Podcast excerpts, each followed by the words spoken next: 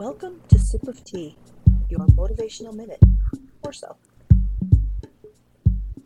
Do you ever feel so much pressure that it wants to leak out your eyes?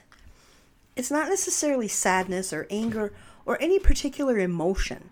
It's just the sum of all the things that are thrown at you in a moment, in a day, or any given time frame. Sometimes it's just too much. It builds inside until we can't hold it in any longer, and the tears flow, usually at the most inopportune time. Nothing triggers it, it just happens. If the pressure is building up inside of you, try talking with a good friend. Find a notebook or a laptop and pour your heart out onto the pages. But find a way to let some of the air out, to deflate it. It may not solve all the problems, but it will ease some of the pressure. Keep doing it as often as you need to.